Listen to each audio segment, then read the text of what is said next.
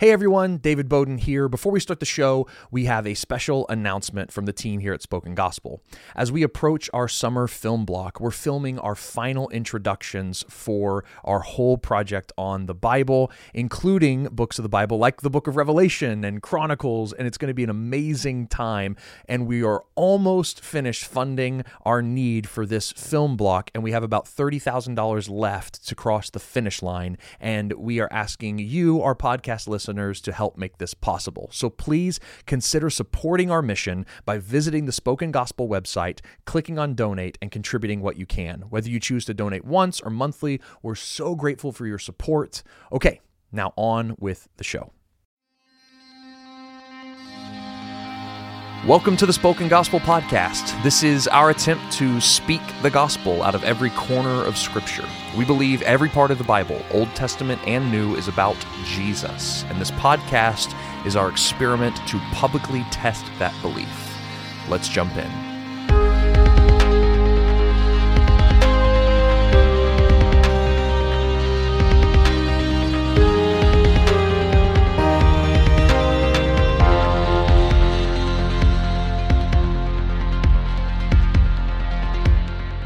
Well, hey everyone, welcome to the Spoken Gospel Podcast. Welcome We to are- the book of Leviticus. yes, we are in the book of Leviticus. We did an introduction episode last time. We did. And uh, which we weren't actually expecting to do. No, we were just we came into the podcast studio and like, let's talk about Leviticus. And we were like, we can't talk about Leviticus because we don't know enough There's- about these things. There's so many different concepts that Leviticus is wrestling with, like God's presence and holiness and uh, atonement and animal sacrifice. And so, if you're like jumping in at this one because you were like, should "Oh, tot- oh, I don't read book introductions. Why should I read this introduction? Listen to this introduction. Go back." I was personally helped Yes, by like so was processing I. out loud because I think still the idea of animal sacrifices is counterintuitive to Yep. everything that I know in my entire life. It's not a super 21st century idea. No, it's not. and even like some of the things we talked about, I think particularly the idea that we're not buying our way into God's presence with the Right. blood of an animal. Yep. That's still like even though we talked about it for like 20 minutes Mm-hmm. last time, I was still as I was rereading Leviticus this morning and last night, kept thinking like, wow, man, God requires so much for me to be in His presence. Yeah. but that's not what's happening. The story of the entire Bible up to this point is that God's presence, God wants to be with His people, Right. And God is already with His people, and we need to make ourselves like God in order to remain with God. Right. That's what's happening. Yep.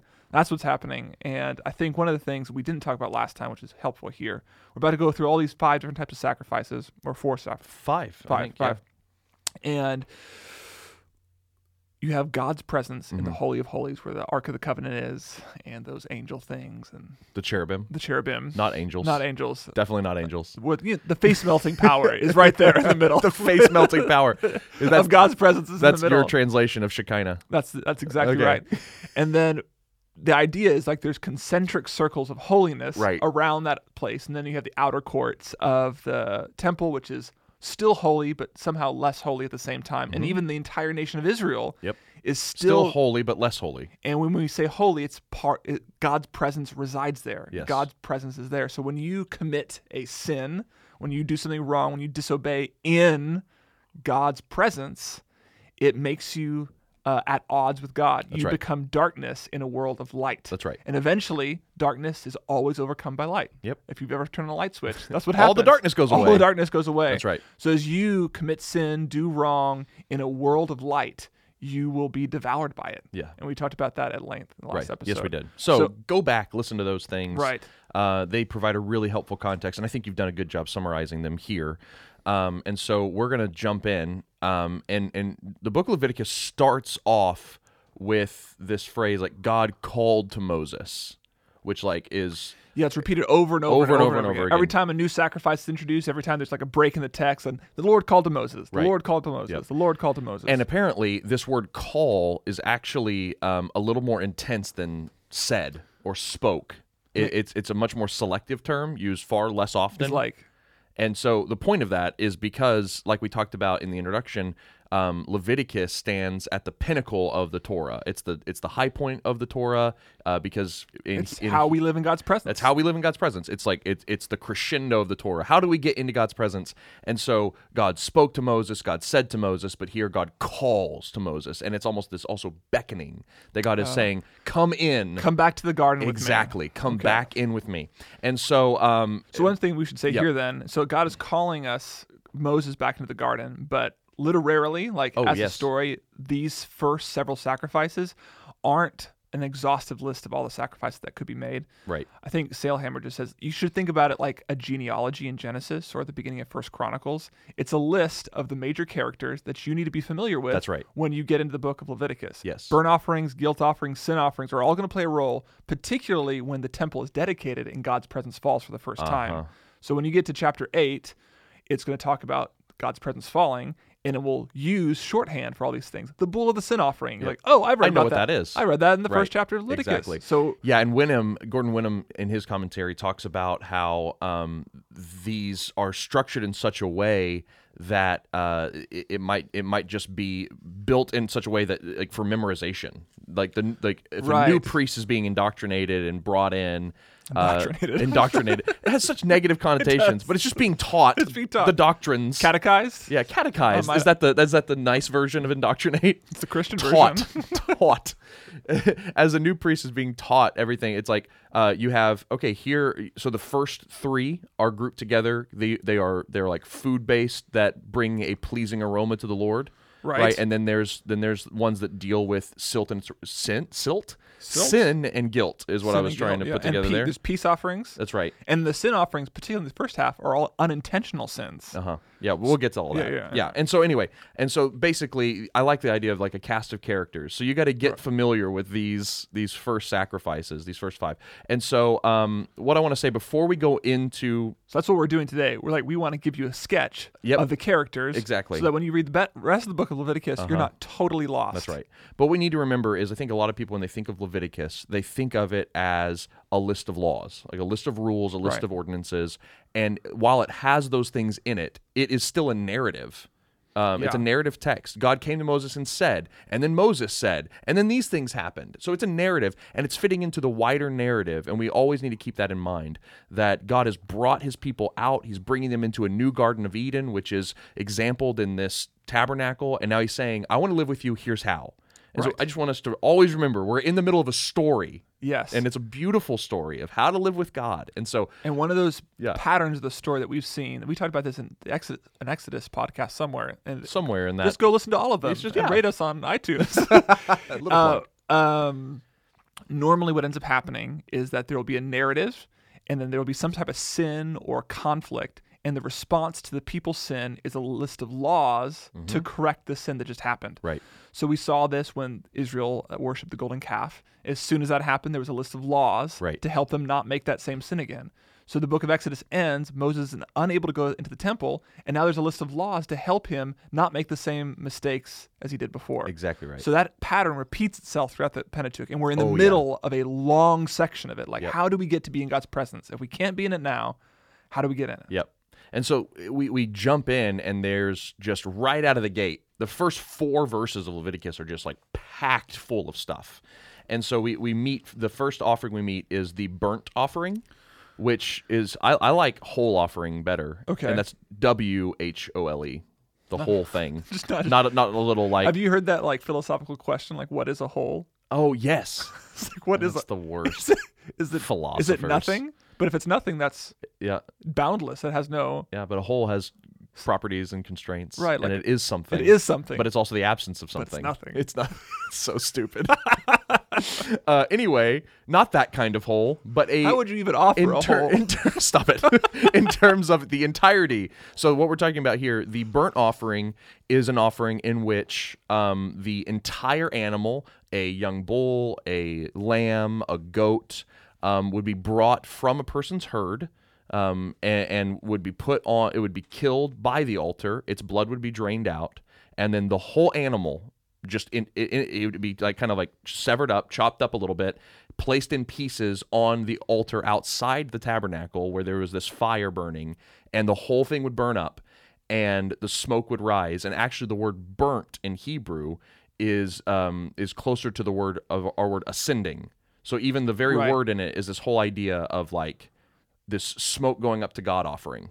So, what is an offering versus a sacrifice? Yes. So we we talked a lot about sacrifice in the last episode. We didn't talk anything about offerings, and this is described as an offering. Yeah. And it doesn't even mention why you'd be offering it. It does not. We get no. We get no prescriptions for when, why. h- Like we only get the Right. how. Uh, It just is a food offering. Winham explains it like it's a prayer book where all the prayers got taken out and all you have left are the rubrics.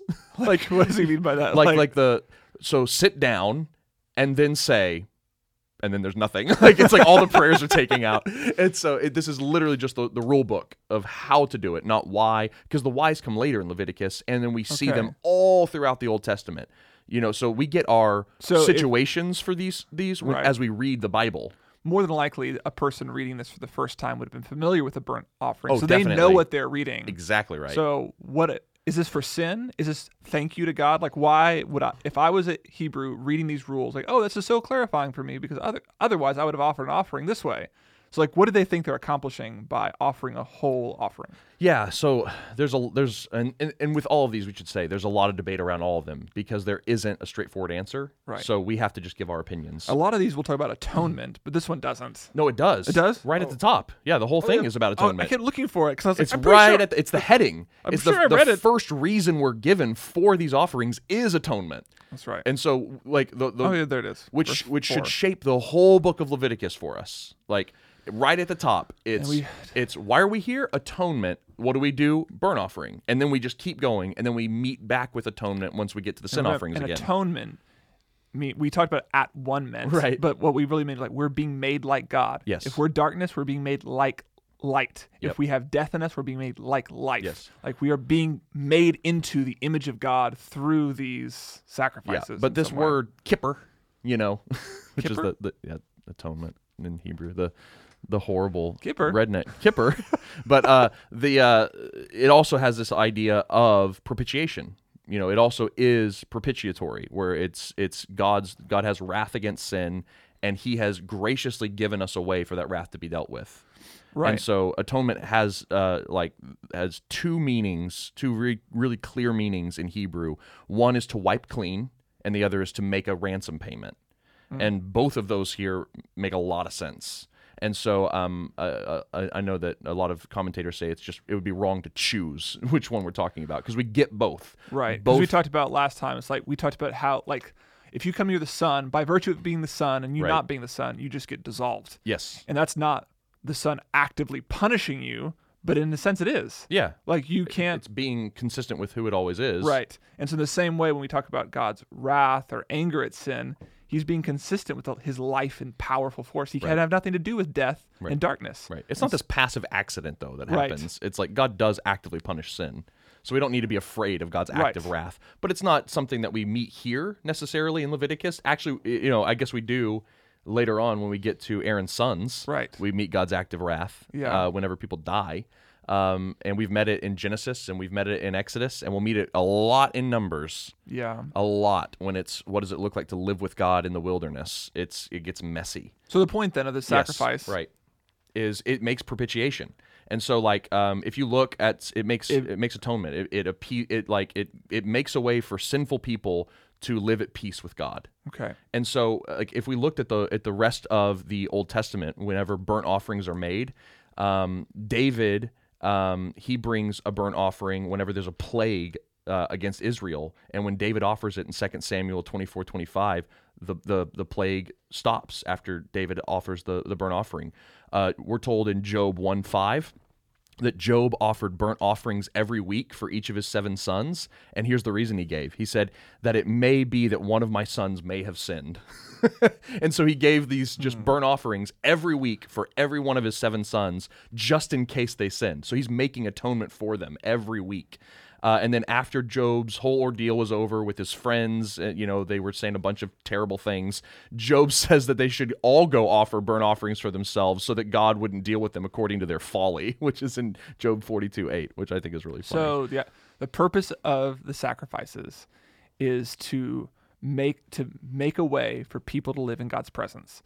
Yes, br- that- most broadly. that, that for this offering, I the- think. okay. Yeah, for the burnt offering, and there's and there's some other reasons where it will be given later that people would give them. There's so there's kind of two things happening with the burnt offering. One, atonement, that that the the wages of sin is death, as Romans would say, right? And we see that when like our sin requires death. It might not be for a specific sin; it's more for general sin. Right. General sin. Uh, You you say that, and you you salute salute somebody. yeah, general okay. sin and you you you offer that up on the burnt offering and you're saying this should have happened to me under god's wrath but instead it's happened to this animal and it's this visceral emotional experience that you have whenever you say like this should have been my life but instead it's this animal's life that's one thing that's happening the other thing that's happening in the whole offering in a burnt offering is that you're saying like i'm i'm i'm at great cost to myself pledging my allegiance to god it's an act Right. of faith because you are taking in this economy imagine this this um Precious- migrating precious, animal. yeah this migrating um poor formerly slave nation that are in the middle of the wilderness moving from one country to another like they're tending these animals every day to keep them alive and get them fat enough to be able to eat or provide milk or whatever Right. and then to take that whole thing put it on the altar and not even get uh you know uh, one steak out of it Yeah. you know like Yeah. is so costly. It's the most expensive thing they could have done. And, and they're saying like, I love Yahweh, and I'm I'm I'm putting all my faith in Him. Here it The- is. Uh, the only other category I have for offering is tithe and offering. Oh gosh. So that's the only other time I've ever used Gotcha. that word is Right. tithe and offering. Right. And so I think of tithe, what's required, Okay. the ten percent, Right. you know, Yep. and then the offering is like what I feel like giving on top of that because I'm especially in love Right. with the Lord or want to show my dedication. Yeah. So in, sometimes in my mind, I think of sacrifice as what's required, I see. and an offering as l- special sauce that Right. I add that I want. to- No, we'll meet the special sauce later in the free will offering, okay. but uh, we don't need to conflate. Uh, or we should more likely conflate sacrifice and offering in the way you're talking about them. We don't need to separate them. We could bring them together. There's not really a huge difference between offering and sacrifice. Okay. here. And so that might be more of an imposed categorical Right. difference. Well, that's the first thing I thought. I was like, so an offering is this just something that we want to do just in case, so just because we love God. But so sometimes, But you're saying primarily what's happening is that we recognize that we are in God's presence and we've violated one of his rules in some way and we want to be made right with God and we recognize that happens through a whole sacrifice, a whole offering. yes, sometimes. Sometimes. Other times it happens because you're you had a child and you want to dedicate them. Other times it could be for ritual cleansing. Other times it could be because you want to offer an offering of thanksgiving.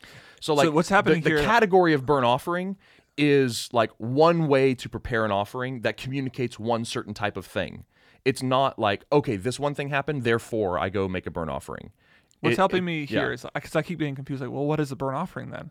I keep forgetting. This is a Catholic Cate- character. it- it's a ca- yeah, it's a category. It's a category. It's Yeah. a type of character that Yes. you'll meet later on in Leviticus. right. And it has a bunch of different functions. Right. It does These- a bunch of different These things. aren't things that you go like, okay, so I did X, therefore I have to do a burnt offering instead of a grain offering. No, no, no, no, no. These are there's five different types of offerings that are prepared in different ways and communicate different things. Wh- How you use them and when you use them, the circumstances in which you use them vary widely, and you might do two or three offerings for one action, or you could choose between one of the two. interesting. And okay. so it yeah, it's a little less prescriptive. We should do a Venn diagram. a Venn di- it would be a very messy Venn diagram. Um, yes, I'm sure many people would benefit from that. so Um, the burnt okay, offering, the then burnt is offering, an entirely burned up Yep, animal, entirely burnt up, and not even the priest will eat from it. no one eats from it. That's right. Nobody Not eats even from the it. priest. That's It's right. and entirely no one gets consumed. anything from it. Like not the skin, n- like nothing. And we're Like, told it's a pleasing ar- aroma to the Lord. yes, that one. That's hard for me f- for some reason because just I think because of when, when you when I go and read like pagan literature, you know, from that same time Mm-hmm. Right. period, and you hear of these gods. How often do you read pagan literature? I from mean, 3,000, more than I should. 6,000. How long ago was this? More than I shall- don't I don't want to answer that question. I plead the fifth on that one.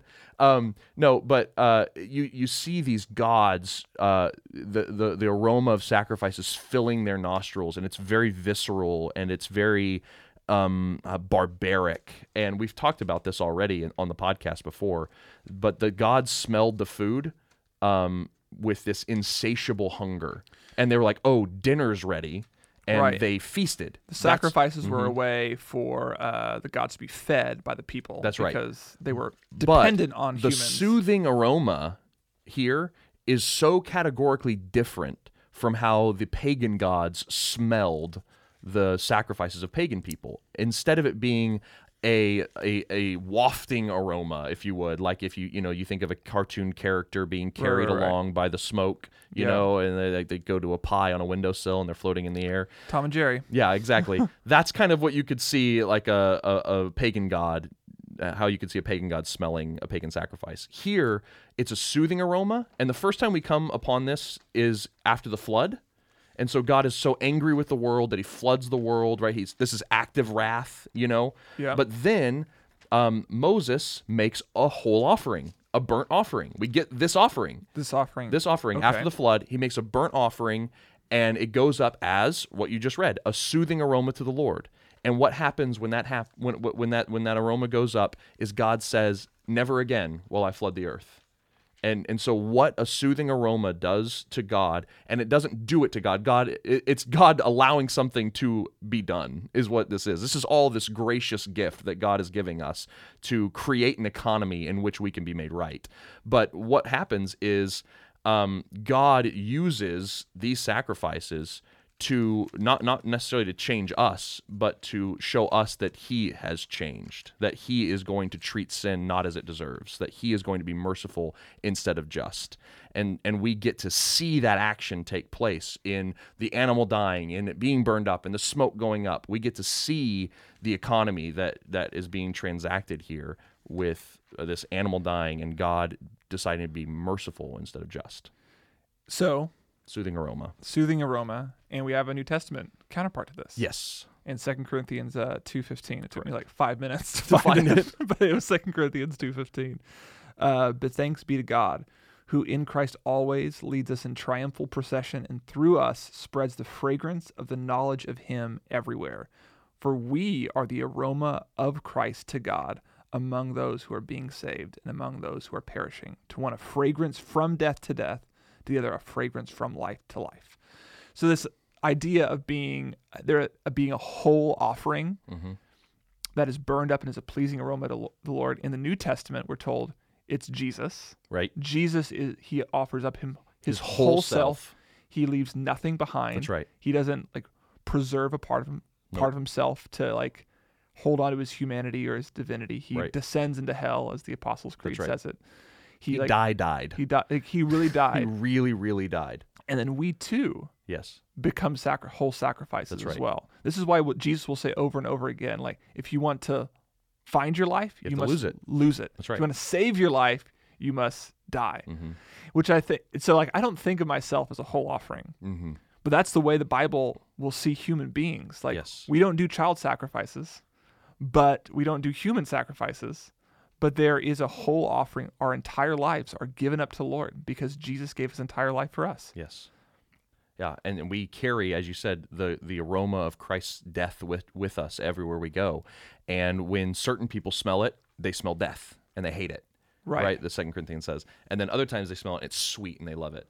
And, Right. and it's like you can you can almost see that aroma of death in the- in the in the camp. Imagine if a foreigner came in or something like that, and you just smell all this burning flesh and hair. Right. And, ugh, you're like, oh, it's gross. But to someone who knows what that's doing for them in the presence of God, Yeah. it doesn't matter how bad it smells. It's a sweet aroma to them because they know what it accomplished. And so that's what we send out to the world. Right. Is we're like some people like, like oh yeah Jesus died on a tree and like on a cross and you think he rose from the dead like one that sounds like a fairy tale two how could that ever accomplish anything three why is God angry and they have all these reas reasons why it sounds terrible to them but whenever you realize that it's salvation for you the whole offering of Christ is a sweet aroma Yeah. I remember one of the first conversations, it- it- The Passion of the Christ. I don't know. It came out when I was in high school. oh yeah And I remember uh, talking about it with some of my non Christian friends. Like, all my cr- friends were non Christian. I lived in Scotland. I didn't know anybody that was Christian.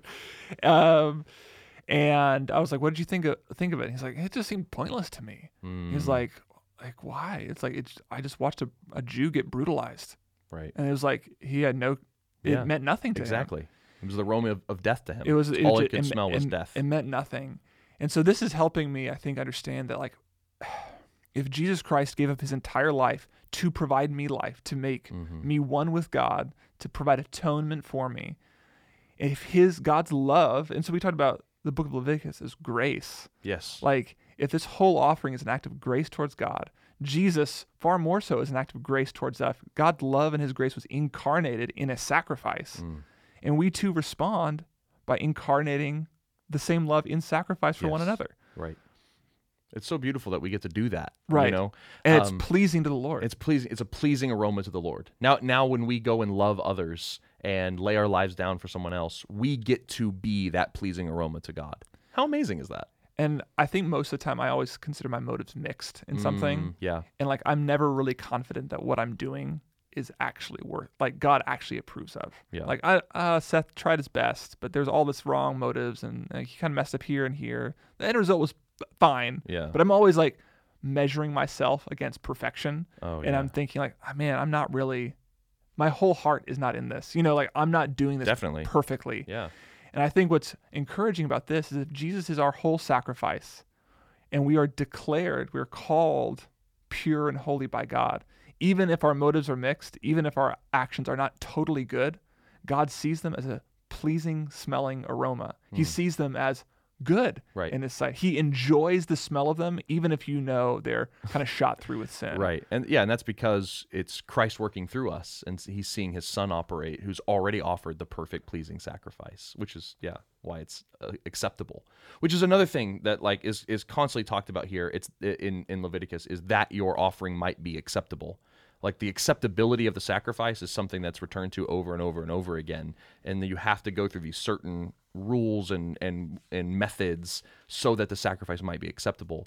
Um, and a lot hung on that for people because if your sacrifice wasn't accepted, um, you and God were still at odds. Right. And so the acceptability of a sacrifice is a big deal. So just be looking for that as you read Leviticus, I would say, you know. Um, okay, before we move on from burnt offering, um, I just want to kind of paint a quick picture of what might be happening. Um, and you can kind of pull from the rest of the Old Testament um, because I feel like we can read this, it can feel really wooden. Right. But we know that this is a very emotional experience. And I've talked about that a little bit with how costly it is to bring this one year old male perfect lamb from your herd. The male's the most expensive, valuable, right? If it ha- if it's without blemish, it's going to create the best progeny, the best offspring after it. Uh, and then in an economy of scarcity, especially when it comes to meat and milk and, and wool and things like that, like killing an animal is the worst business decision you can make. Right. And so like for us where you can go to McDonald's and get a burger for a buck, it's like we don't understand how rare and precious meat is. But to them, this is the most intimate sacrifice they could possibly make. So you, you imagine taking this lamb from your herd that you have raised, you know, you know the cost, you know what Right. this is expensive, bring it up, and then then they're told to lay their hands on the animal.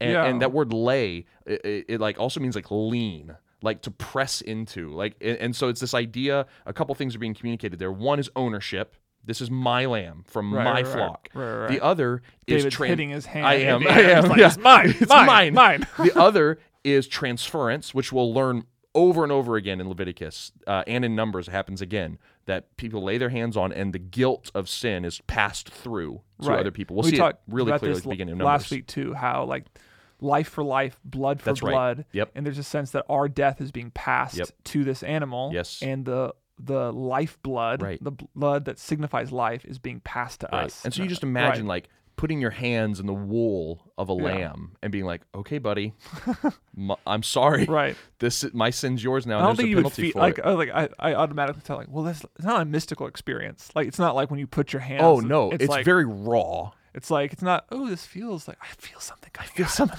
the, the sin's draining out of me. I can feel it.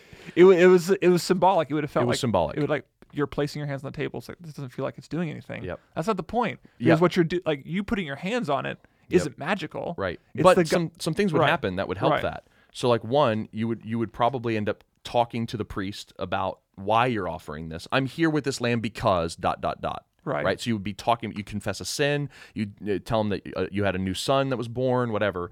And then often what would happen is you probably would sing a hymn because all over the Psalms, the burnt offering is mentioned constantly. So, especially Psalms 40, 51, and 66, they talk about the burnt offering, and most people think, and we see them sung in other history books in the Old Testament, people think you would come, you would lay your hands on, you would confess your sin or whatever, and then you would sing a hymn. You would, and you would imagine it would holding you a ju- lamb would and it ju- singing a hymn. Would it just be you and the priest hanging out, yep. or would it be like your whole family? your whole family could be there depending on how close you were to the tent, right?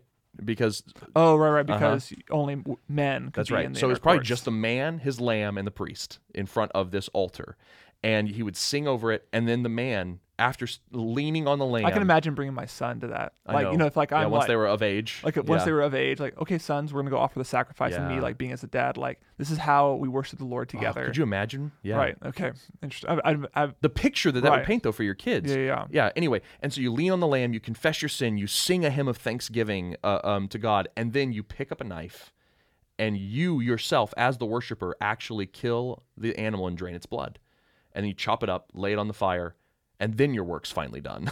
like, but as the worshiper, you're doing all this work, and so I just wanted to like paint this picture every time you're read as you're reading through all these sacrifices when you read Leviticus, like this was an emotional thing that happened, and so um, I just think it's important to kind of get out of the woodenness Right. of how Leviticus sounds. and if you're from a more traditional church background, like a lot of Lutheran services, Mm-hmm. Yep. like they'll have a similar order of service. Like you come into the presence, there's a call of, to worship. yes, There's a confession of sin. Yep. There's sing a hymn you'll of sing a lament or hymn, something. and then you'll have an assurance of pardon. That's right. So like they're repeating like those those exist in more liturgical services because they're following the book of Leviticus. Right. They're like "Oh, these are biblical patterns for how to Yes. worship the Lord, and we want to put those into action in our Right. church services. Yeah. Right. So that, that's kind of there's a lot there's a lot more we could talk about with burn offerings, but we'll move on to grain offerings. Okay, so My favorite offering your favorite? Oh, because you're a baker. because I'm a baker. Yes. So all the people are coming with their baked goods. Yeah. Anyway, I, I, would be- figured you would like this one. I'd be, I'm excited. so th- uh, this is a grain offering. No animals involved. Uh, you bring some fine flour, and you can prepare it in three different ways. Yeah. Right. You can Yep, yep, yep. bake it. You can bring it raw with some frankincense inside of it. You can Oh, sprinkle right. just some frankincense on dough. it. Yeah, just or, or just some flour. Here's flour, but you Yeah. can prepare it in three ways. Is what I mean. Oh yeah, yeah. Like yeah. you can cook it, so you can bake it, right? Yeah. So, like the baker, but then you can kind of like sear it in a pan, or you can pan fry it. or you can roast it. Verse 14 If you offer a grain offering of first fruits to the Lord, you shall offer for the grain offering for your first fruits of the year ears roasted with fire, crushed new grain. So roasted, like Roasted corn. roasted barley, roasted uh, oats, like like Like like, the, like the fair, like the fa- what? roasted corn at the fair. Oh yes, I thought about that. I was like, I was like, man, this would be like a barbecue. This would be Yeah. great. Like, uh, yeah. Anyway, I got I get excited because like it's bread. roasting brings out all these great flavor nuances, and flour and corn. Anyway, And so this one again, we we're not told when you bring this, why you bring this. We'll meet all that later. We're meeting a cast of characters here. So here we're meeting. This is a grain offering, and you bring your grain. Um, you know, one one big thing is going to be first fruits. So like this, these are often offered in harvest season. Whenever first fruits literally mean like I have a large crop and I'm gonna or I have any crop, I have any crop and before I eat of it for my family, I'm gonna take the first part. I'm gonna give it to the Lord. Mm-hmm. right? But there's also um, it's also how grain grows. Is um, certain parts of your field will, will produce first. Oh, okay. and okay. you'll see it and you'll go, oh, my grain's going to be productive this year, right? And so Right. you'll go over to it and you'll be like, this is a symbol that the rest of the field is also going to grow and produce Oh. fruit. But you grab that and you take that to the Lord and you say, thank you, Lord, you made my crops grow this year. Here's my offering. And you take the first thing that popped up, the first Right. fruits that popped up, you take that to God and you say, thank you. And so um, And it's an act of faith too. it's, It's, like, definitely an act of faith. it's like it's like I trusted that you brought the first fruits, so I will trust that you'll bring the rest as well. It's the oh, I just thought of this. It's the opposite of the manna from Exodus. So when the manna Okay. came down from heaven, everyone was taking as much as they could and hiding it and like trying to Right. keep it left over Right, and right, God right. would send worms to make it fester and, yeah. and die out. They weren't trusting. Now the first fruits is taking the grain and saying, Okay, God, you take it, I trust you. Instead of me hoard it, I don't trust you. It's like the opposite of the manna thing. That's cool. That's fascinating. Anyway. and over and over again in the New Testament, Jesus is described as the first fruit. First fruits from the grave, the first fruits, the firstborn of, the Son of God, all- of all, all creation. creation. Yep. And it- w- the reason that's significant is because, in the same way that this offering was a symbol that God was faithful with the first part, He'll be faithful with the rest. That's Jesus exactly is the same thing. Jesus, God is faithful to us in Jesus, and He's faithful to us in Jesus to raise Him from the dead. That's right. How much more so will He raise everybody else from the dead That's who right. trust in Him? If the first little crop of Jesus rose from the dead, the rest will surely come. He's the Yes. first fruits from the grave. Okay, um, so this this um, this grain offering is i- it's often used. This term, the the, the Hebrew term, i- is often used to mean a tribute uh, paid to like a vassal or a king, like an overlord. I volunteer as tribute. I volunteer to tribute. Katniss Everdeen pops onto the scene with a bowl apparently, of- a bowl with of roasted grain. grain. It's like, no, no, no, you actually have to go and die. Oh, never mind. I, I take it back.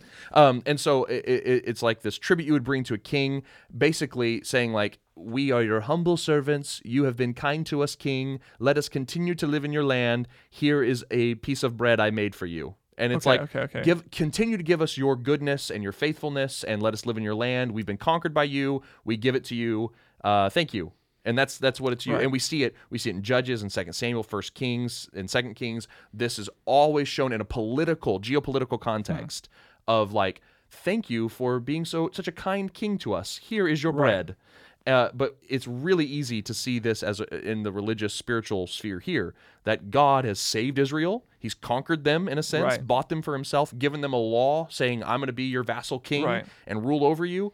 Bring me my tribute, right? Right, That's right, what right, you right. do.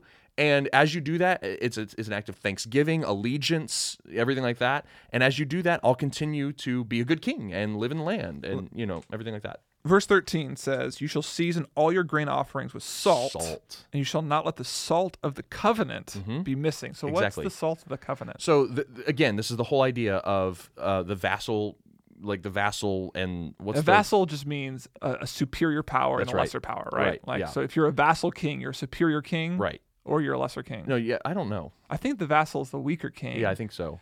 coming to the stronger king. Oh, right, yes, right, right, right, right. right. So anyway, Suzerain. suzerain, yeah, Vassaral Yeah, suzerain. right, that's the right. that's I was no like, I one know- cares about this, but anyway, right.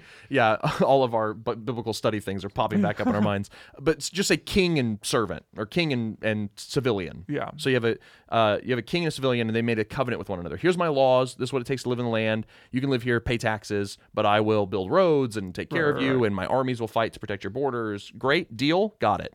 So the covenant we've just read in Exodus, right? And so now we get to read, uh, we get to see here now what what's what do you bring to this king for making this? It's it's you you bring you put salt in all the food, and that salt is this moment in preparing the dish that you would make where you said, okay, God said that this salt represents the covenant because salt preserves, you know Do we have? Does that happen somewhere? I don't remember that in Genesis or Exodus. what? salt being a symbol? Oh of the no, just covenant? now, just now. This This is the so like is the first time. so God's just saying to Moses, okay, The salt. salt of the covenant. I've Salt is- just given you a new symbol. okay, But it's like it's already but it's salt has that symbol already. The symbolic quality of preservation, right? And and Right. and so it's like Flavor, I will I- and- taste. well, and like faithfulness, like it's going to keep.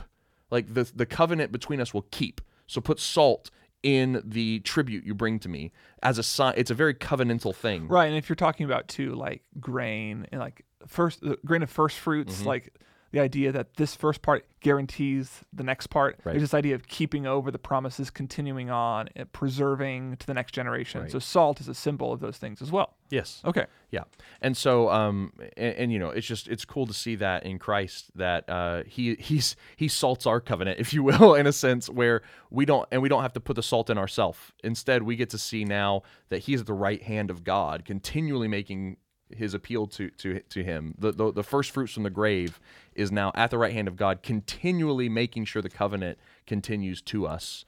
Um, he is like our eternal salt, if you will. right, and I, in, in the book of Mark too, uh, Mark says that we are salted with fire. which is Yeah. a really strange phrase. I don't understand. But I that. think a lot of people, a lot of scholars point to this as the interpretation of that.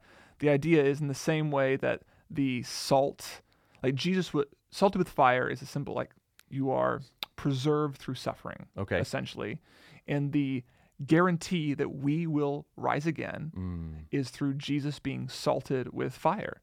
The symbol of the covenant is the salt and fire, and we fires also intrinsic to sacrifice it gets Mm. burned up. And so this, uh, Mark is like conflating all these ideas of sacrifice Yeah. into this phrase salted with fire. So how are you and I saved too? We We are saved by Jesus being salted with fire, but us too being willing to be salted To go with through fire, to go tribula- through fire, to tribulation. be preserved Right. through suffering. So you're saying like what he means when he says salted with fire is since God was faithful to Jesus through his persecution and death to resurrect him from the grave, To preserve him, to to, preserve keep him, him, uh, to keep him, to be faithful to him in his covenant to him.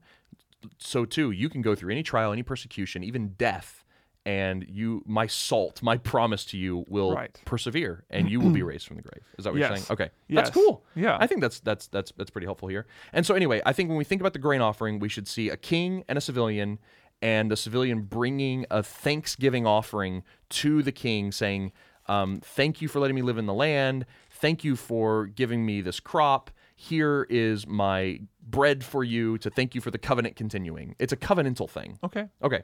Peace offerings, right? Let's go to peace offerings. And again, it doesn't really describe what it means. It Nope. just gives us a title over and then- over again. and the type of thing that you can do for a peace offering. Right. Yes. And so again, fellow and and peace offerings here uh, also have a kind of a different name. Th- these kind of names, the way they developed, like they just kind of became the normal way we talked about them. You know, burnt Right. offerings, grain offerings, peace offerings. But um, you know, the peace offering. eh, There's a lot of debate, especially right now, going on about how this should be translated. And there's not a lot of consensus. But the one that I found most helpful um, is fellowship offering Okay. uh, because there's something extremely distinct about this one. It breaks the it breaks the pattern of the burn offering because the burn offering Everything. everything goes up. Right. The peace offering prepares a meal for you and your family. So the peace offering here, the fellowship offering is you you you go through all the same stuff. You bring the animal, you you lay your hands on it, you kill it, uh, you chop it up. But here Aaron throws instead, the blood. Aaron throws Yeah. the blood. But but but here instead, um, only the kidneys and the fat, all the fat, uh, Right. and uh, the, the the the like uh, the long lobe of the liver and the intestines, all that Right. stuff is burned up Yep. right? But everything else, you get to have a feast. And it says, grab your family, get your kids, get your wife, put a table near the tent. Where does it say that? Yeah, it doesn't say it right here in chapter three, but um, we learn um, in like seven, in chapter seven, 15 and 16, it says that all the meat should be eaten up the same day from this offering. Oh, okay. And then again in Deuteronomy, we see a lot of these things play out. And in Deuteronomy 12, 7, it says this about the, the fellowship peace offering. It says, You shall eat before the Lord your God, and you shall rejoice, you and your households, in all that you undertake, in which the Lord God has blessed you. So it's Okay. like, make this offering, eat everything, right? And do it with your whole household in joy before the Lord. but I thought we said only the men could come into the temple. So it's not in the temple, right? Uh, It's not in the tabernacle, uh, or even in the outer courts where the where the Right. um, the altar is. That would at be the entrance to the town meeting, it at says the it. entrance of the tent of meeting. So it's like. Fascinating. Yeah, it's just all outside there because that would get really crowded if everyone was coming and then trying to eat right there. It, you would just see families eating all around the so tabernacle. why would you want to bring your family? yeah Why, why would you want to bring a grain offering and say, okay, oh, or sorry, a yeah, peace peace offering, offering. with Yep. your family and say, okay, here's our sacrifice, Yeah. and then have a picnic? Like, why would you want to do that? because God comes to the table. So the whole idea here is that the reason why you eat at the tabernacle with your family is to show the fellowship you have with God. That's why it's called a fellowship or a peace offering, because um, it's not I like always assume peace or fellowship meant like peace and fellowship with one another. Like I've offended you, or I've hurt you, or accidentally killed one of your cows, and like this is a peace offering to make amends between us. But it's actually between you. oh and yeah, God. we're gonna get to how to make horizontal relationships correct when we get to the guilt offerings and the sin offerings. Like Yeah. there's more reparations that are made Yeah. there. Even the guilt offering we'll get to, it's it's better translated a reparation offering. Okay. And so anyway, or a s yeah, yeah, that's right. Uh, but here it's a it's a vertical relationship, and so what we're saying is we have peace with God, but there's a difference between like your sins de- dealt with, Right. and experiencing peace, Right. right? A peace offering, whenever you actually have peace with God and you have fellowship with God, that's sitting down to a meal with God. And it's supposed to be this picture of what the whole book of Leviticus is about. It's that God has come near us. And what a better way to do that than to like sit down with the sacrifice you've given to God, all the good meat from it, sit near the, ta- the tent. You can see the smoke coming up. You can see Right. other families funneling in. You could even maybe even see the shining presence of God in the tabernacle tabernacle, and you're like, guys, you see this little s- spot right here on the grass that's empty. Hmm. We're not going to let anybody sit there. That's where God sits. And it's like, you just sit down with a meal with God.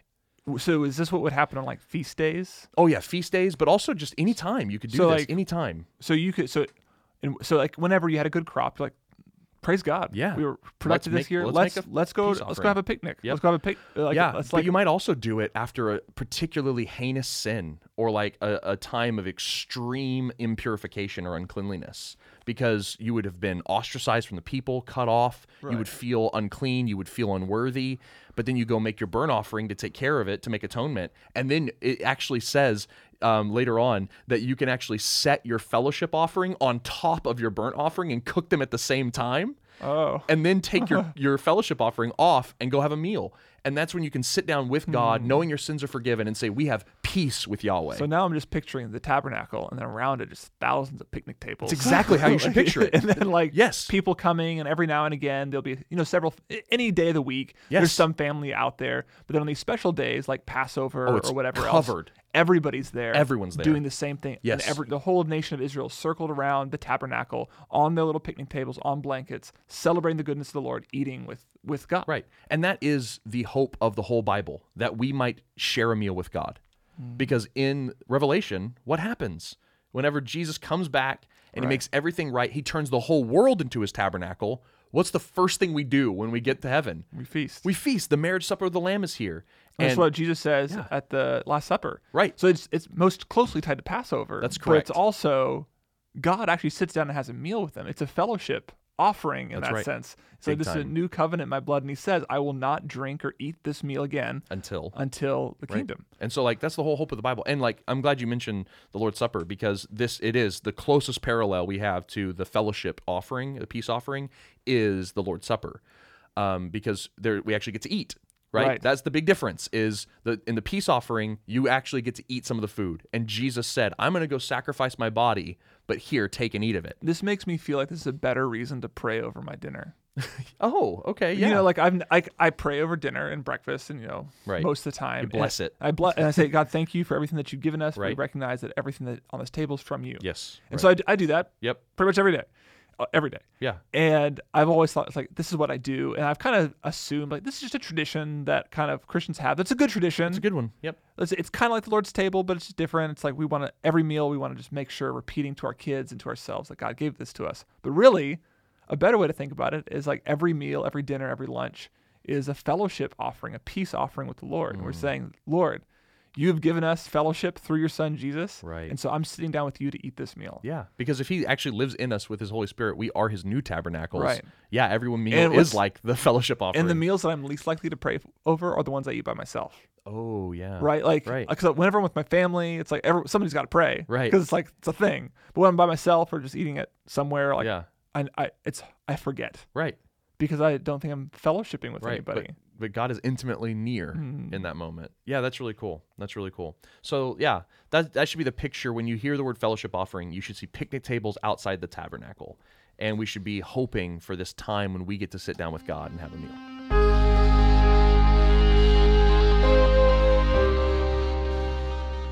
Okay, so now we finally get to talk about sin. the Bible finally, Leviticus finally talks about sin. We've talked about it a lot uh, Right. because we know that there's a context for it. right. uh, and atonement assumes assume sin. assumes some sort of like Yes. dissonance with Right. the light and life of God. But now we right. get it, and it's the sin offering. Um, but again, I'm going to always do this. There's a better translation, Right. Uh, and it's the purification offering. This, Okay. be- and you and you see why when you see what is done with this offering that's different from the other three we've seen. And we should mention now too that these particular sin offerings and these particular guilt offerings right now are all unintentional sins. Yeah, which is a really weird thing. Uh, like, it's very strange. Like I, I have trouble, and, and so do scholars have trouble figuring out what is meant by an unintentional sin because it talks about like when someone sins unintentionally, uh, and then they're gui- and then they're reminded of their guilt, or they do it without knowing, or like they suddenly remember, or they, it comes to their awareness. Because then it's not just individual; it's also the whole The nation. whole nation can sin unintentionally. How? Like it's like The only idea that I had for like the whole nation sinning unintentionally was like I don't know if this is, is this might be more political than it needs to be, but like like the sin of racism. oh like, yeah, There have been systems, structures, attitudes that nations or generations have had that have intentionally and unintentionally harmed a particular group of people, right? Like, so a lot of that was very intentional. Mm. Yes. And for a long time, it's been very intentional. Yes. There's also ways that we can perpetuate racism unintentionally by, ver- right? Does that make sense? Yes, yes, I understand. And And so, so like- there's there's certain things like white normativity, right, that I do as a white man in America that I'm completely unaware of. That is is built upon systems of racism. And then Yeah. whenever uh, a like a, a, a like a kind black sister comes to me and says, "Hey, when you do this." It makes me feel. It makes me feel this way, or it perpetuates this thing, and I'm like, I had no idea. Right. I'm aware of my guilt all of a sudden, and Right. then what do I do? I try to make reparations. I go, oh, I'm so sorry. like I And I- didn't know. and then in a personal situation, like, Yeah. I, me and my wife have conversations all the time, and I'll say something Right. that just triggers something in her past, and, or you know, or just yeah, or it I say unintentionally offends her. unintentionally offends her, Yes. Mm-hmm. or maybe it's something that I said, just not thinking of how it would af- affect her, and in that moment, Yes. I recognize, oh, I should. Oh, I shouldn't have said that. Not that that even triggers anything. It's like, oh, Right. saying, well, you should. Like being blunt, overly blunt, Yeah. can be a form of like unintentionally being Yeah. like sinful. Uh, So anyway, I, Yes. I was thinking of those things. Yeah, yeah, and I think like the whole congregation thing might be like, um, imagine like you're marching. The whole congregation is marching, moving towards the promised land, and they unknowingly are walking over like like kind of barely buried animal carcasses. Oh, yeah, yeah, which yeah, make yeah. them unclean. And all of a sudden, someone goes, "Guys, there's animal Right. carcasses we've been walking on. Though everyone's unclean." Yeah, yeah, you know, and they're like, "Oh no!" And they would have to do one of these things because they all unintentionally became unclean. This is put a uh, kind of contrasted by what nu- what Numbers calls a high-handed sin, right? Which is whenever you know you shouldn't do something and you do it. And uh, the example it gives in Numbers, I believe, is gathering sticks on the Sabbath. You know it's wrong, Right, right, right. you have right. to intentionally go gather sticks and do Right. work. Like doing work on the Sabbath is a very intentional sin because you have to do it very. You know it's the Sabbath. Right. No one else is doing anything. You know the rules, and you go and do it anyway. And so I think the good news here is that I think a lot of times if we've sinned unintentionally, we can be like, oh my gosh, what have I done? Right. Like there can be a lot of anxiety Yep. like attendant with that. Because you know that when you do something high handedly, like when you sleep with your secretary, right. you know you're doing something wrong. And Yes. you know that you should probably expect some blowback. Oh, like, definitely. and s- but I think a lot of times, a lot of sins are unintentional in that way. Definitely. Like Yep. I didn't realize I should should. have- I think a, like a lot of new Christians who are coming to the Bible for the first time and they have never read the Bible before. Hmm. They're living their life as they always would, and they come across and they read the book of Matthew and they're like, "Oh my gosh, I don't live like this at all." Right. They've They read. unin- yeah, they read the Sermon on the Mount. And they're like, oh my gosh, I, like, can't I've, do any of I've this. unintentionally not followed any of these laws because I didn't know them. Or Right. like when in Yes. the in uh, when Josiah finds the scroll of Oh, the Torah, yes, and and reads he it. Mm. reads it for the first time, and he weeps because he realizes our nation has no been, one's following these laws. and that's not and that's not because they high-handedly did it; they had no. They didn't know. they had forgotten it. That's right. Yeah. So, and even like with my kids, or even with myself, like, oh, I forgot that there's a there's a, there's a text of scripture that says taking care of orphans and widows, Right. Right, and like our church hasn't done anything for that, or I haven't done anything about that, Right. like, and like I need to fix that. Yes. So those are But you're kind not of you're not you're not going like uh, you know it's not like I will not take care of orphans Right. no matter what the Bible says. That's a high-handed sin. Yes, yeah. yeah, yeah, yeah. Okay, that's helpful. And, so yeah. what happens in that moment when I do that is often like, what's going to happen to me?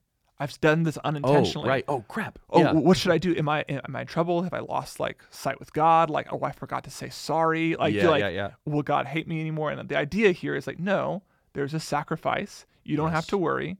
Come to the t- come to the front. Come to the entrance. Of the, come to the tabernacle. Yep. And there's a sacrifice for Right. you. There's forgiveness for you. Yes. There's a way to be atoned for. There's maybe we may be right again. You don't need to Mm. fret and worry. that is good news. That's good news. And so the first thing we see here in the sin offering or or the purification offering is something that might feel a little odd for us. So in the purification offering or what you'll read in your Bible most likely as a sin offering is sin has effects on the land and the tent itself. There are lingering effects of sin that have to be cleansed. And this is going to be talked about all throughout Leviticus. Um, and so, what has to happen is the sacrifice is brought. And then, with this one, what makes the purification of the sin offering different from the others is the blood isn't just splashed against the side of the altar. Instead, it's taken to very specific places and done with like specific things are done with it. And it depends where it's taken and what is done with it depends on the rank of that of the person who sinned in that society. And so if the priest sin, right? The blood has to be taken all the way into the tabernacle, all the way to the veil in front of the Holy of Holies and sprinkled on the Holy of Holies because the offense has gone deep, right? If the whole congregation sins, something very similar has to happen. But if it's just one in one individual doing one unintentional sin, uh, uh, the priest would just dip his fingers in the bowl of blood and then then, just and then he would just uh, rub it on the horns of the altar Yeah. which is uh different than the sides of the altar. It- remember- it's higher up, it's more significant, everything like that. It goes back to what we said at the top of the show when we say that. So you have the holiest of holies, like the, the central presence of God, and we have these concentric, s- Concentric, circles of holiness and God's presence extending out. And when somebody sins, it doesn't just stay in that one person; it actually affects the presence of God around them in some sense, right? And that might feel weird to some people, but uh, G- Winham in his commentary gave two really interesting, like Right. modern day examples. So one, he said, w- you know, we we kind of we, we kind of think of the lingering effects of famous people. So you might go visit Elvis's house, Right. or something, and you might you might be able to pick up some kind of essence of the atmosphere, or the spirit that these great men or Right, women right, left right. behind. and, yeah, and, like yeah. we understand the lingering effects of something. You know, I like there's like think about- holy places in our world. I think about like um like natural grocery stores and that they're free from toxins. like, this is Oh, really ba- right, like right. what are toxins? Yeah. and like there's not a ton of science necessarily behind. it. Right, Sometimes there is, yep. but there's this idea that there's something out there that can get inside of us Yep. or can touch the world and pollute it. Industrial farming Oh, pollutes yeah. the world around us. Right. Like there's these ways we do we have categories for pollution. yes, we Industrial do. farms don't just affect the square footage No. of that particular farm Right. somewhere in Iowa. It actually spreads out and has tendrils in all the major cities and Right. in our bodies. Like it affects everything around us. Yes. So when the priest comes and sprinkles blood all around the tabernacle, what is he doing? He's cleaning up those lingering tendrils of sin that have gone throughout the right. entire nation. That's right. And that's so God has a place to live. Right. It cleans up God's house so he can stay there. Right. This is and, and it's like and this is why Oh yeah. Uh-huh. the temp the, the curtain why, when the high priest, the highest sinner, Oh, yeah. goes and sprinkles it on the the uh, the- the the veil, the curtain between Mm-hmm. the holies, holies of holies. That's why I was thinking about this. This is why the temple's torn in two. the- Yes. in- when Jesus dies, Right. why? Because the Garden of Eden, Yep. which was in the holies of holies, now spreads out to the entire world. Mm-hmm. Jesus' blood is spilt. It's thrown on the Yes. t- the, c- the curtain Yeah, right and, before and the it- holies and it gets of to holies. and it gets to go to the deepest place in the tabernacle because of who he is, Right. Because he's the great high priest, Right. So he gets to go deeper than anyone's ever gone, not just to the physical symbol of the tabernacle in the actual curtains and everything. He gets to go into the heavenly reality of the Yeah. holy of holies, into God's very temple, and sprinkle blood there and, give us entrance there. And when he does that, it's so much more powerful than the blood of bulls and goats and priests splitting it on there Right. to provide temporary purification. That's right. It actually splits it open and the world becomes pure Yes. for all those who believe in Jesus. That's right. Yeah. And so, um, yeah, oh, oh, I have to mention this one thing. Yes. I just thought it was too funny. So again, Wyndham, the other th- the other one he, he gives is Shakespeare. Shakespeare. Oh, yeah, yeah. He was like Shakespeare understands the lingering effects of sin, and he talked about how in Macbeth, Lady Macbeth, when after she participates in the murder, uh, Right. there she is haunted by um, Yes, a yes. sleepwalking ghost or something like right like anyway like this Yeah, and she says like uh oh, it's like just Oh, oh, I th- he swears. Maybe I shouldn't say it. she, I think he's like, it's like I can't scrub the damn spot. I think that's what she says. Oh, okay, Like, yeah, yeah, she's yeah. trying to scrub the blood, this imaginary blood yeah, out of her she hands, can't. and she can't. There's lingering effects. Right. Yeah, absolutely. And so that's that's it needs to be pure. And we and we I think we understand that like the feeling of sin. It's like you know you're forgiven, don't you? Well, yeah, but I still feel guilty. right. And it's like ma- like and you think of like really intimate sins, Yeah. like really hard sins, Yeah, yeah, you know? And it's like how do I scrub the damn spot out? You know, like like Lady Macbeth would say. And it's like we can't. Not as David Bowden would not say. I would not say that. I'm quoting. Oh, quoting Shakespeare. but how would we do that you know and um and it's really important i think to, to understand that when the blood of jesus is sprinkled on our conscience right which is what the new testament says it's sprinkled on our our consciences are clean by the sprinkled blood of christ we can actually go i'm actually pure i'm actually holy i'm actually and blameless even that like jump from the curtain to our conscience is really helpful for me because the place of deepest intimacy or deepest pain or deepest like joy that I feel is inside me. that's exactly right and in the temple structure in the ancient Israel, the holiest of holies, that curtain was where the hot spot of divine innocence, guilt, all that happened there. So like that helps me. Like I have an inner curtain in my mind Right. that is preventing me from experiencing the joy or the freedom or the innocence or the purity that I really need. And Jesus comes and he spreads the blood and Yep. he cleans me. He's like, I clean that. He cleans it. And and like and that that deep inner part of you, you know, that you you are identifying as your mind, the Jewish mind had a different locale for that. The heart. Yes, right? yes, but um, what they meant by that were different bodily organs than the Oh, bu- yeah, bump, yeah, bu- bump, yeah, bu- yeah. bump thing that we think of when we Right. think of heart. They thought of the kidneys, Splachna. the splachna, which Yeah. is the Hebrew word or the Greek word for the guts, so Yeah. your intestines and your liver. So what is it that is always taken out and burned um, Hmm. in the in the fellowship offering and in the sin offering and in the guilt offering? The lobe of the liver. It's the it's your kidneys, the liver, and the splachna, your guts. And Fascinating. the reason is for that is to say like this is an emotional experience. Those feelings that I feel and Right. the guilt that I feel and the, the the punishment and the uncleanliness that I feel in my in my guts.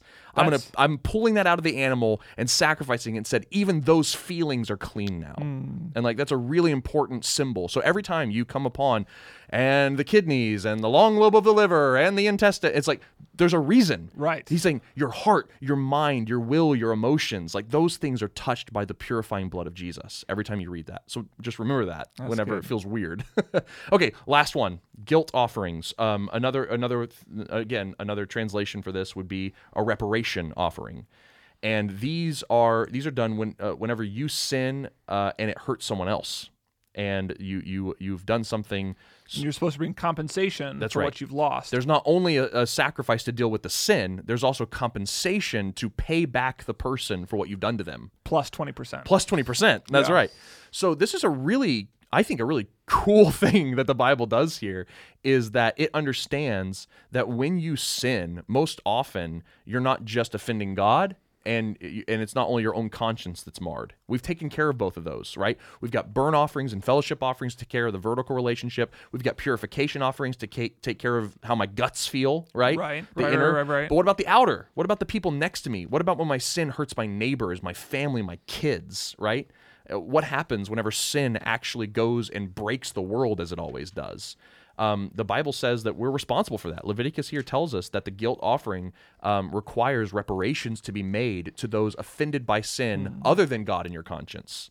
And so if you go and you kill someone's donkey out of Right. out of spite, you got to give them a donkey and then and then twenty percent more of a donkey. No, no, you got to you, you you take the you take the cost like of the leg. the leg.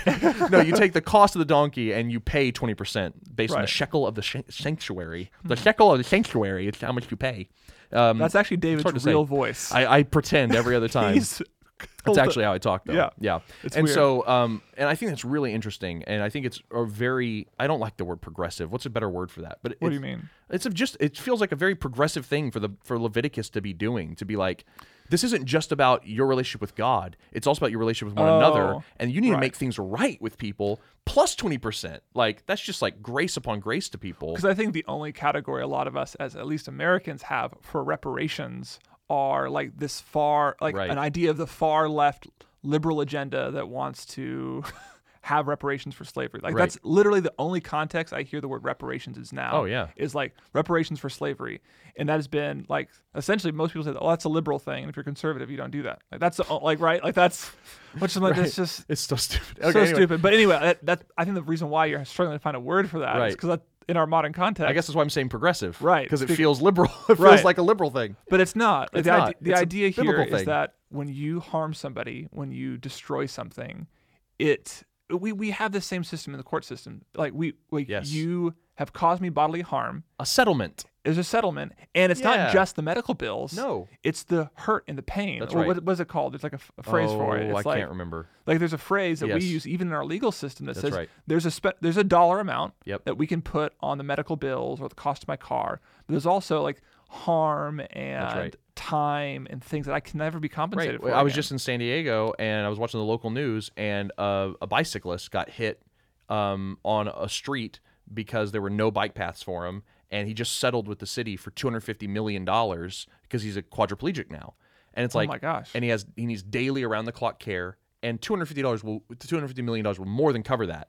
But why did why was the settlement so big? Well, it's because his whole life is ruined, and no Right. amount of money will ever make that right. Right. But maybe that'll help. Like that's kind of the idea. Is like maybe two hundred fifty million dollars So- will make you feel better for being a quadriplegic. It won't, but it might get close. well like we're making reparations we're, making, making- we're yeah, trying exactly. to like smooth over Trying to fix this. the relationship and i'm sure that that man has a much better relationship with the city than he would have if there was no reparations Definitely made. right. Yes. it's like and i i don't i don't know what that relationship's going to look like but maybe he becomes an advocate for the city to make bike paths for safer Definitely. road sa- Yes, safety right, like all that right. kind of stuff so what we're seeing here is like this is a cast of characters these are the types of sacrifices Yep. that are offered there's a whole sacrifice that is purely given to god nothing's left for you Yep. there's a fellowship sacrifice that's supposed to celebrate your relationship with God. Yep. There are sacrifices for when you sin unintentionally. Mm-hmm. There are sacrifices for when you have sinned against another an individual Yep. and you want to repair that relationship. That's and right. what you're seeing here is like there is not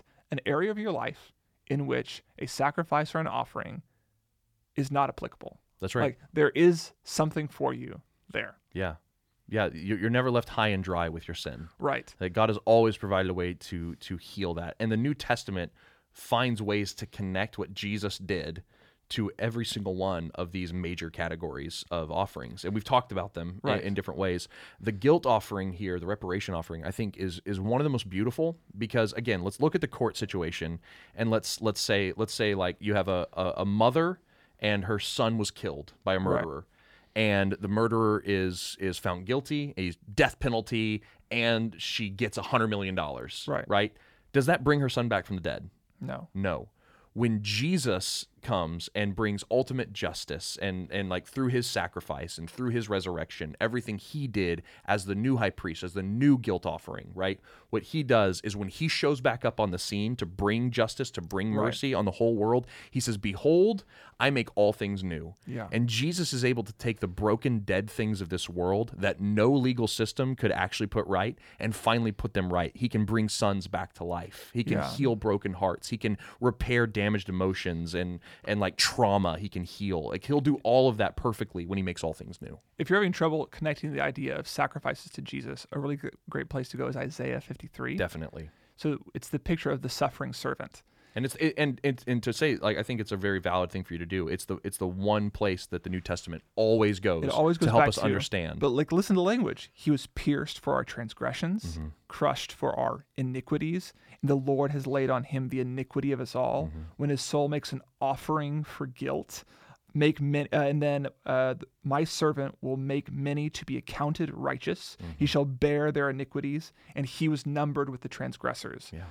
And so, like, so what is so this is all language we've just read in Leviticus. Like Isaiah is borrowing language from Yes. Leviticus 1 to 5 That's right. to build out this picture of this suffering servant who will die as a sacrifice. But this servant language is also important because all this Levitica- Levitical laws and the types of sacrifices are leading up to a description of a priest who is described over and over again as a servant of the people. So when Jesus becomes the suffering servant, it's he's the sacrifice and the servant. He's the sacrificed and the priest. This is why in Matthew, when Jesus is talking to his disciples about who he is, he says, Even the Son of Man came not to be served, but to serve and to give his life as a ransom for many.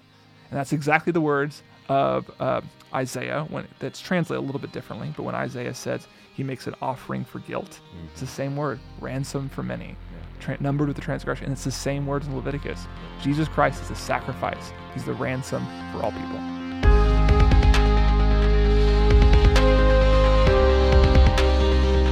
Thank you for listening to the Spoken Gospel podcast. Spoken Gospel is a nonprofit dedicated to creating free, gospel centered media that speaks the gospel out of every corner of Scripture. So, to join us in our mission and view our resources, we invite you to visit spokengospel.com.